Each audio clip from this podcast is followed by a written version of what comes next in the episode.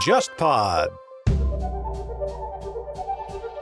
年轻的时候肯定是愿意特立独行嘛，其实过一种不负责任的特立独行的那种生活容易。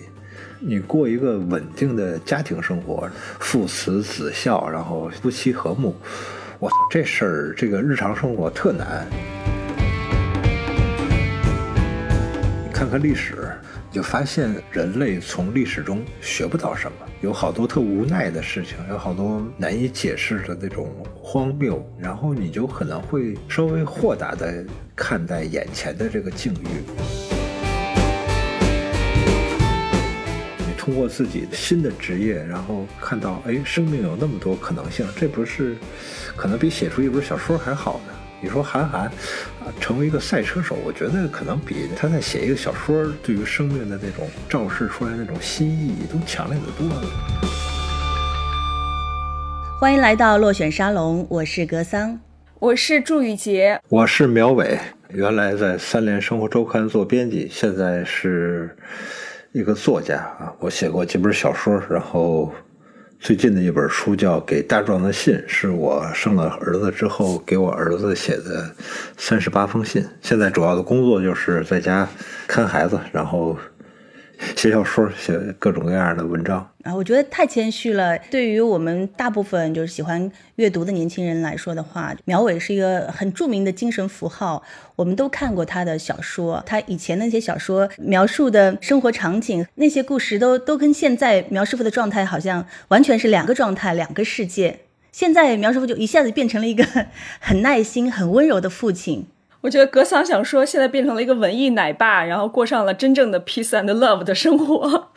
然后，但是过去就是因为苗苗老师是那个北京文艺圈的中间人物，然后我以前是给苗师傅做过编辑，苗师傅在我们杂志写专栏，但是苗师傅写专栏特别夹带私货，那多好，这不是造福读者吗？当年大家都不知道什么是五十度灰的时候，他就偷偷摸摸的在那个文章里面就写这些东西。我觉得这很好，这就是从那时候开始就给时尚杂志的读者上文学课了。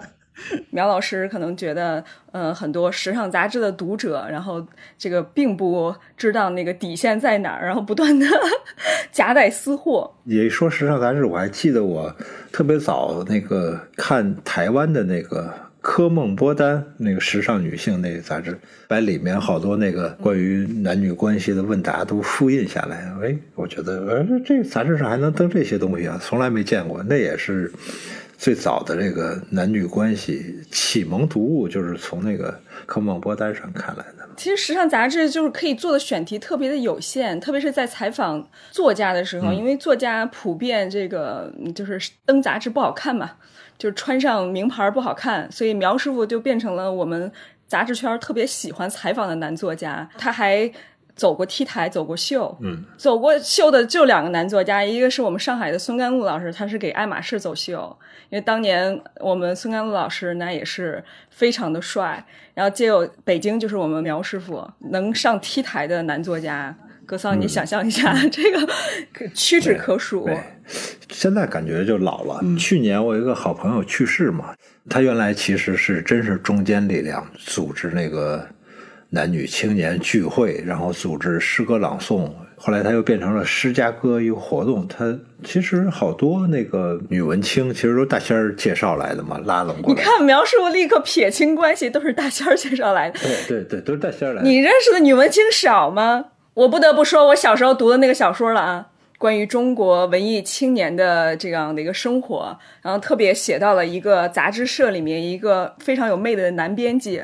然后备受女文青喜欢。他说，每次开选题会的时候，各种女文青像壁虎一样趴在墙上面，然后就等待这个男编辑。这个男编辑写的就是以苗师傅为原型，夸张夸张。当年可能我觉得现在的年轻人都不知道，当年的北京的文艺青年，他真的是有一个圈子，大家每周都聚在一起读诗、读文章、读文学。能给我们再回忆一下吗？因为我们现在听我们节目的好多都是更年轻的孩子，都还。不了解当年的盛况，也都很想知道。没有，他主要就是吃饭喝酒吧。其实现在好多人还有这个习惯，还能够以一两个人为中心的聚会，没有那种特别大的局，没有说一帮人来拉拢另外一帮那个新朋友来加入，没有这种这种事儿的。那时候的大局都是什么样的？盛况。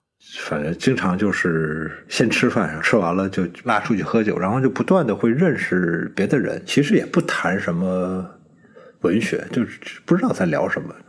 嗨，好像我也不是特别想回忆这些事儿，因为一个人一个阶段有一个阶段的事儿，然后别老对着年轻时候的事儿念念不忘的。其实对我们这个年纪的人来说呢，它是一个逐渐安静的过程，逐渐的跟这个这可能说的有点儿。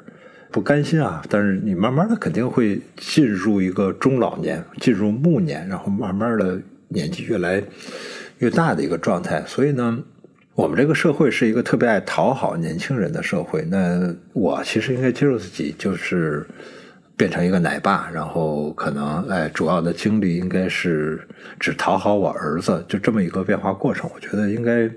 调试一点，别整天那个向别人回忆说我们年轻时候多牛逼，也没必要。因为年轻的时候肯定是愿意特立独行嘛。其实我是我记得我那个结婚的时候就意识到这个问题。其实过一种不负责任的特立独行的那种生活容易，你过一个稳定的家庭生活，然后那个什么父慈子孝，然后夫妻和睦。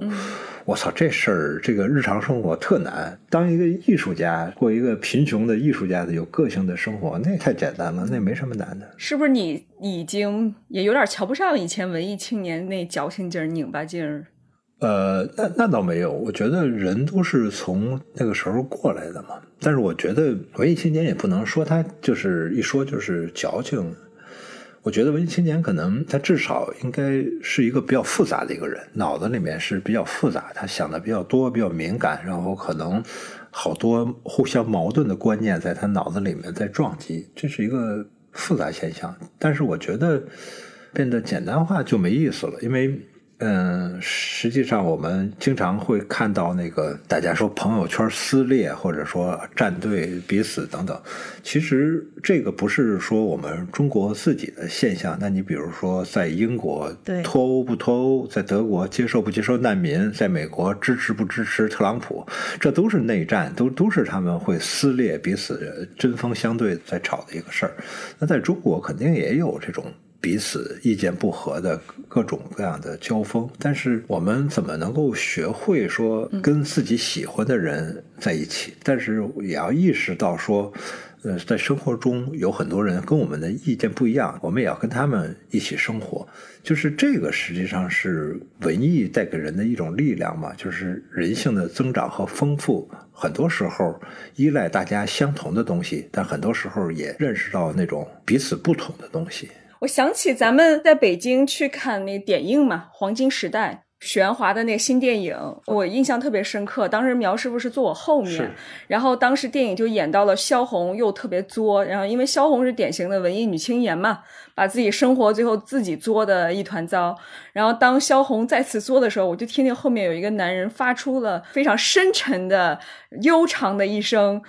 国骂，然后那个就是苗师傅发出来的，然后我在想，哎，苗苗师傅是怎么了？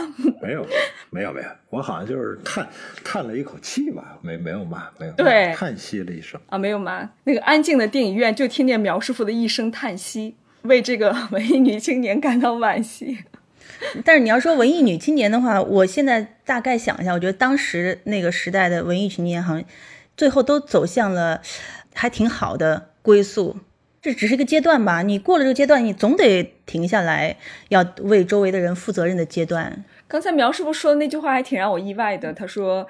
过一种不负责任的生活更容易，过一种平凡的稳定的家庭生活其实更艰难，更有挑战性。因为我记得十几年前苗师傅这个路过书店的时候，就给我推荐书，说应该读一下这个克鲁亚克的《在路上》。那时候在路上，他就是一种不负责任的文艺青年的生活嘛，一直逃避，然后一直出发，就是不再过嬉皮士的生活了。我觉得人是的确都会。变化，而且那个当爹当妈的确是一个特别复杂的一个变化。就是我上大学的时候，同学从图书馆借来那个《流动的圣洁》，那个海明威写巴黎，写咖啡馆、红酒，写写作，当时就特别想去巴黎去去玩。今年正好是那个海明威诞辰一百二十周年嘛，然后我就重新看他新版的那些短篇小说，其中有一个叫《印第安营地》，就写那小男孩跟着他爸爸，呃，他爸爸是医生，去印第安营地出诊，然后回来，那个有一个印第安人自杀了，小孩就问说：“爸爸，他为什么要自杀？爸爸，自杀的男人多不多？死难不难？爸爸，就是他每三个问句，每个问句后面都有一个爸爸，就是。”我以前读这个小说的时候，呃，三个爸爸是不发声的嘛。你现在在看这个小说，你看到那三个问句的时候，那个爸爸那个声音就特别响亮、清脆的，就在你耳边响起来了。就这个实际上是人随着年龄的变化，随着当爹当妈之后，你再看那个文学作品的时候，那种不同的感受，你能够看那个海明威他写父与子关系的一些小说，什么医生夫妇啊。你就忽然间就跟原来就不一样了。原来你看那个海明威在巴黎写出一点名堂的时候，他爹爱德蒙·海明威就开枪自杀了嘛，所以他对他爹一直其实有惦念和不舍。以前你看的时候只看那个海明威这一篇，他去西班牙看斗牛，在非洲打猎，就看这些。然后等过了年纪再看呢，你就会想啊，他是怎么想念他爸爸？原来也带着他。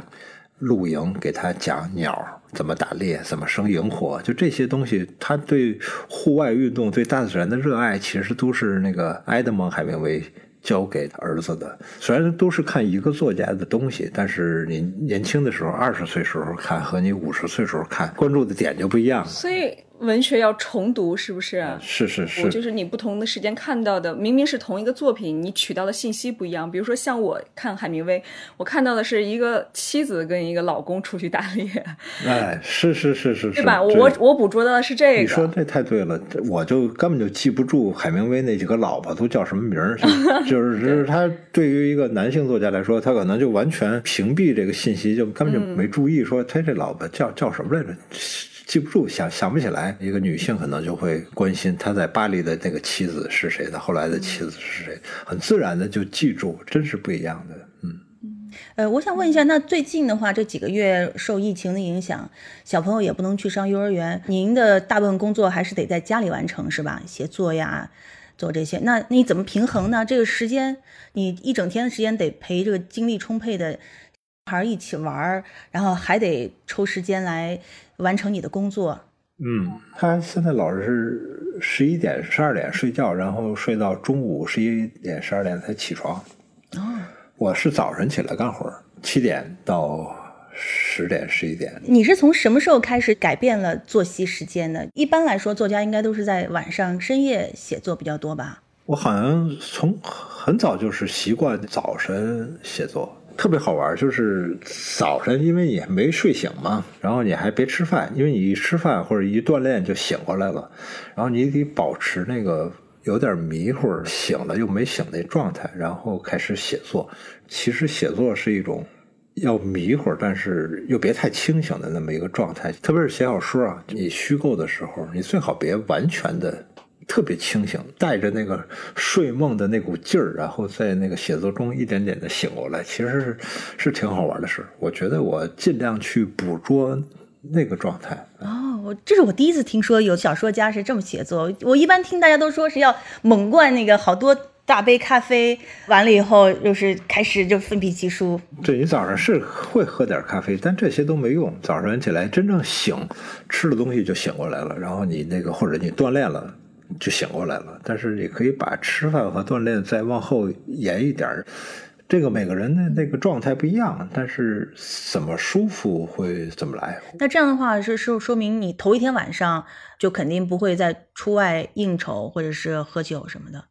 是很少出门啊，就是出门就是遛娃，大家那个岁数差不多的孩子一块儿去遛娃。所以现在社交的对象不再是以前的文艺。青年，现在是变成了家长以家庭、啊、对家庭为单位的这种，对对对，嗯、不是说诚心的说要我就是要当奶爸，因为当奶爸养孩子是一个特别有意思的事情。比如说那小孩他会翻着那个什么食材大百科啊，或者是什么海洋生物大百科那种书，他没事就翻。然后你跟他一起看，然后哦，你才知道哦，水母是什么样，海葵啊、呃、是什么样，贝壳，然后这个鱼叫什么，那个鱼叫什么，这个蔬菜叫什么，那个蔬菜叫什么。其实它这是一个特别呃理性的过程，一个求知的过程。你跟着小孩一起去学习这些事儿的时候呢，其实你是在在重新回溯自己的那个知识之路哈。这实际上是一种特别大的安慰，特别是如果。你觉得外面是一个比较反智、比较愚昧的一个环境的时候，这种跟孩子一起学习，你也得到了一个治愈嘛。所以不不是说单向的说我要当一好爹，我要把他培养成什么。实际上，孩子会也给你带来一个特别好的一个疗愈。我觉得好像苗师傅一直可以成为我们的一个参照物，不光是说阅读吧，包括事业啊。那苗师傅觉得到了中年。这个文学还重要吗？实际上，可能没有那么重要吧。一开始小孩都是通过文学认识世界，就是讲故事、讲绘本，这都是文学嘛。等到他十二三，就大家就不会再讲这些故事了，再通过文学让他认识世界，因为他已经有了阅读能力，有了这种理性思考的能力，他就会通过其他的书本来获得真正的经验。我我其实真不觉得说文学就对那个中年人会怎么样，会是不是重要？我觉我觉得这些年啊，这差不多。七八年，我其实看那个出版业最大的一个变化，就是有好多的翻译著作，特别是世界史，像那个甲骨文丛书，像《理想国译丛》，就这些对于世界历史有特别多的翻译，基本上是看不过来的那么一个状态。我倒是觉得，其实你看看历史，这其实特好看，好多这种。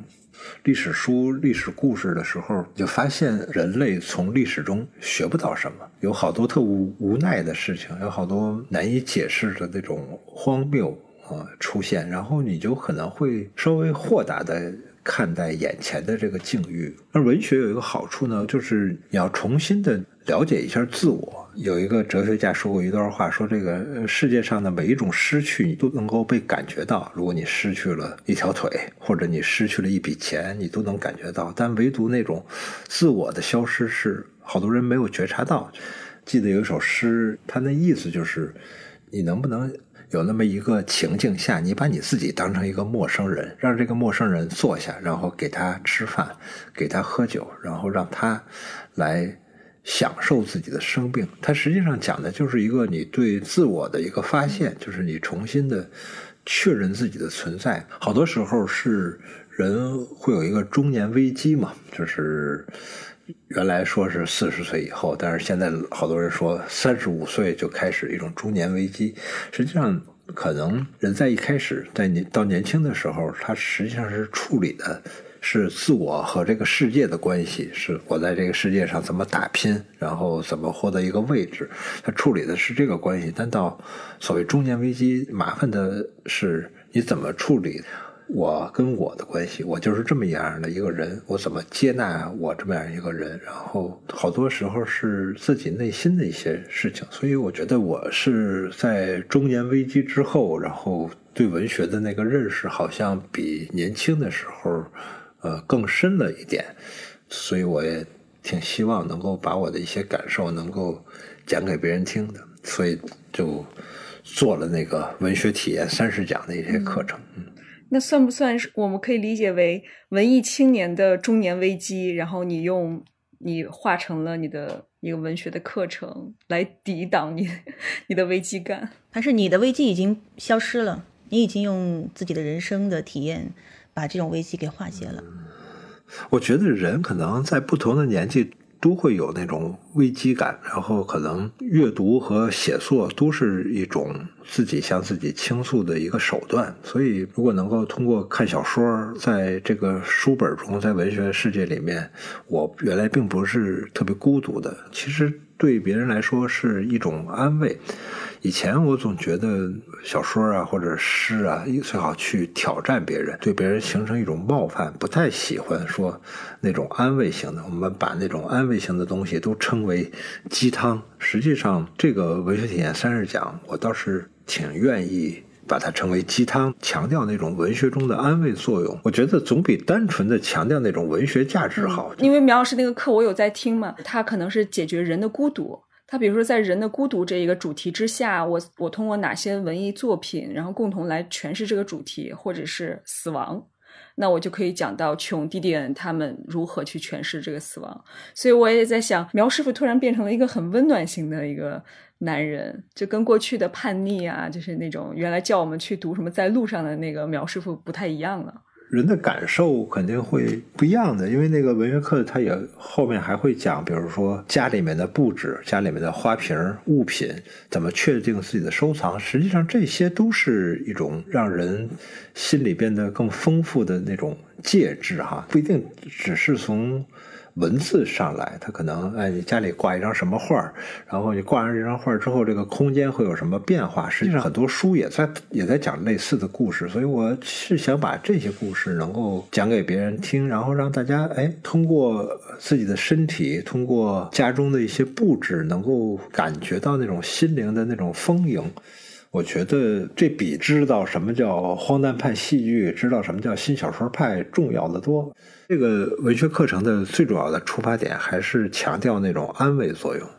我觉得做点文学课程真是挺好，就是为什么市面上大家都只能听那些成功课？我是觉得听还是挺好玩的，就是因为好像你听的时候有另一层那个情感。虽然我那个声音的表现力不够好，但是也挺真挚的。比如说像那个《推销员之死》里面。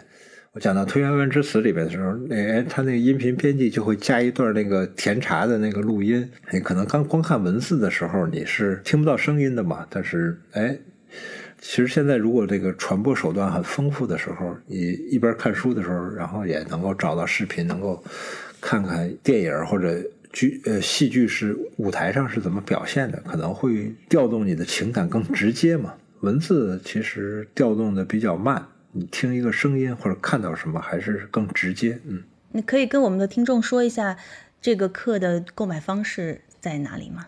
就是在三联中读的 App，然后在那上面购买。那你当时做这个课程，你犹豫了吗？有没有心里打过架？还是就挺痛快的就想做？因为我觉得对于很多作家来说，让他去做知识付费，肯定内心会有一些。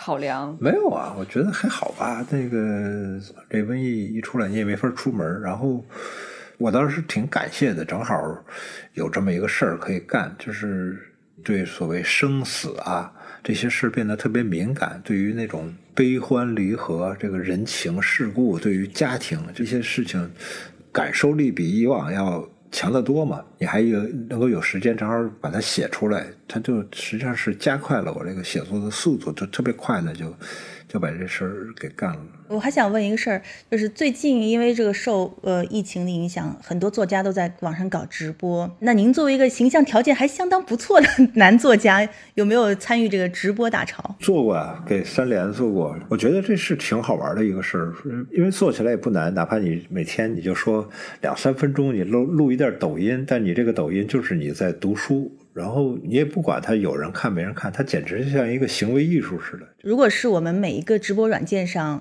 每天有人打开以后，有十个人在卖货，然后有五个人在唱歌，然后还有两个人在读书，那这个景象也是很美好的。就是你知道有一个人每天晚上他在那儿读书呢，你可以看两分钟，他真在读书。这个实际上，我觉得这个现在这个事情，这个瘟疫，然后随之而来的变化，其实大家都有那种不确定性。就是不知道未来几年或者十几年这个世界会是什么样的。这种不确定下呢，也会有孤独感，因为很多人的工作可能发生了变化，可能失业了，或者是生活会发生变化。这种孤独感、不确定感都会增强的情况下，有时候做一个直播或者是显示一种存在，它既是安慰自己，也是一个彼此的安慰。你知道，哎，你的朋友可能还在读书，然后你知道他还好。我觉得其实他并不一定说我去在那儿我要挣几十包辣条啊，玩成什么样子？看优酷刚拍了一个纪录片叫《文学的日常》嘛，是那种作家访谈的形式，拍一个文学的日常。讲那个文学对日常生活的介入，我觉得那不叫文学的日常，那还是叫作家访谈录。但是也许大家都搞直播，然后都在抖音上拍，那真是变成了一种文学的日常，这倒挺好玩的事儿啊。我觉得它是一个必然的趋势，就是肯定未来要走向直播。很早安迪沃霍不就也就预言了吗？但是只是因为疫情逼着我们不出门，我们所有未来要发生的事情都在这个就是加速了，它只提前一天到来。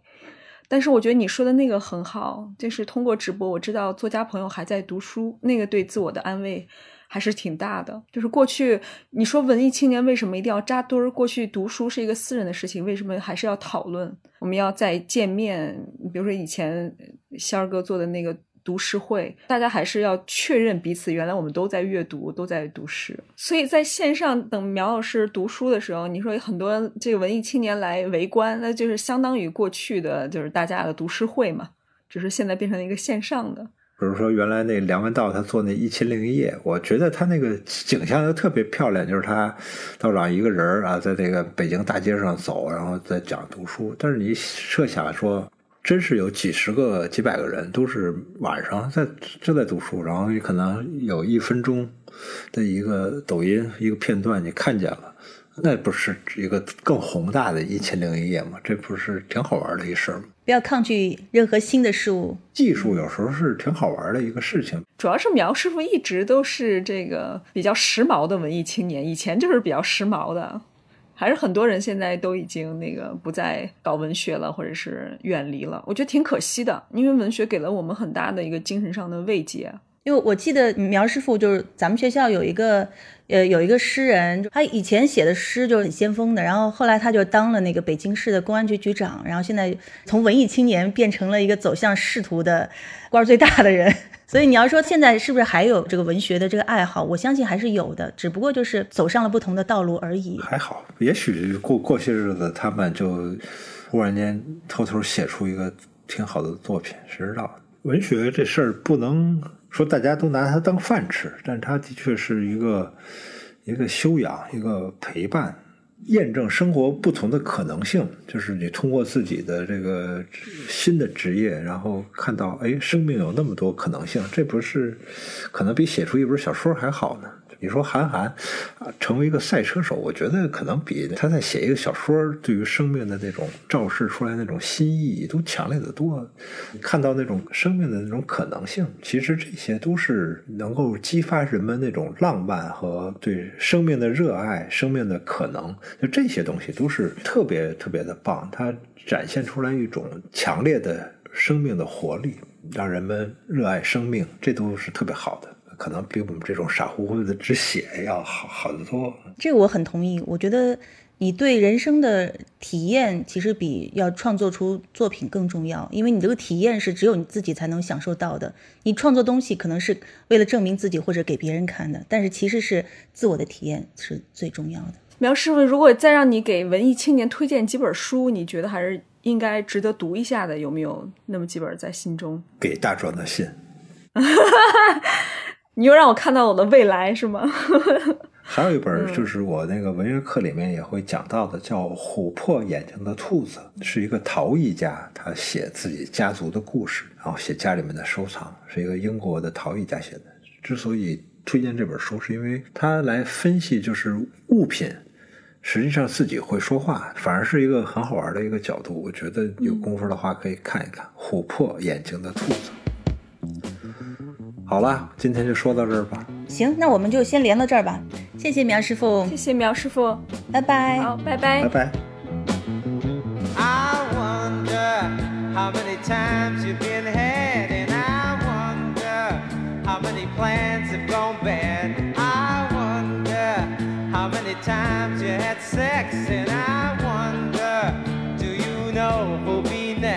I do.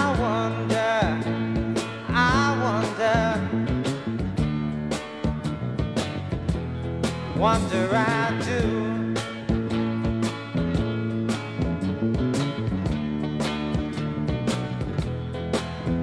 I wonder about the love you can't find, and I wonder about the loneliness that's mine. I wonder how much going have you got, and I wonder about your friends that are not. I wonder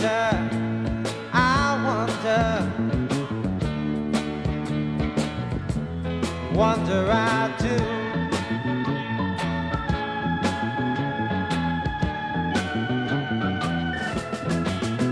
I wonder about the tears in children's eyes, and I wonder about the soldier that dies. I wonder, will this hatred ever end? I wonder, and worry, my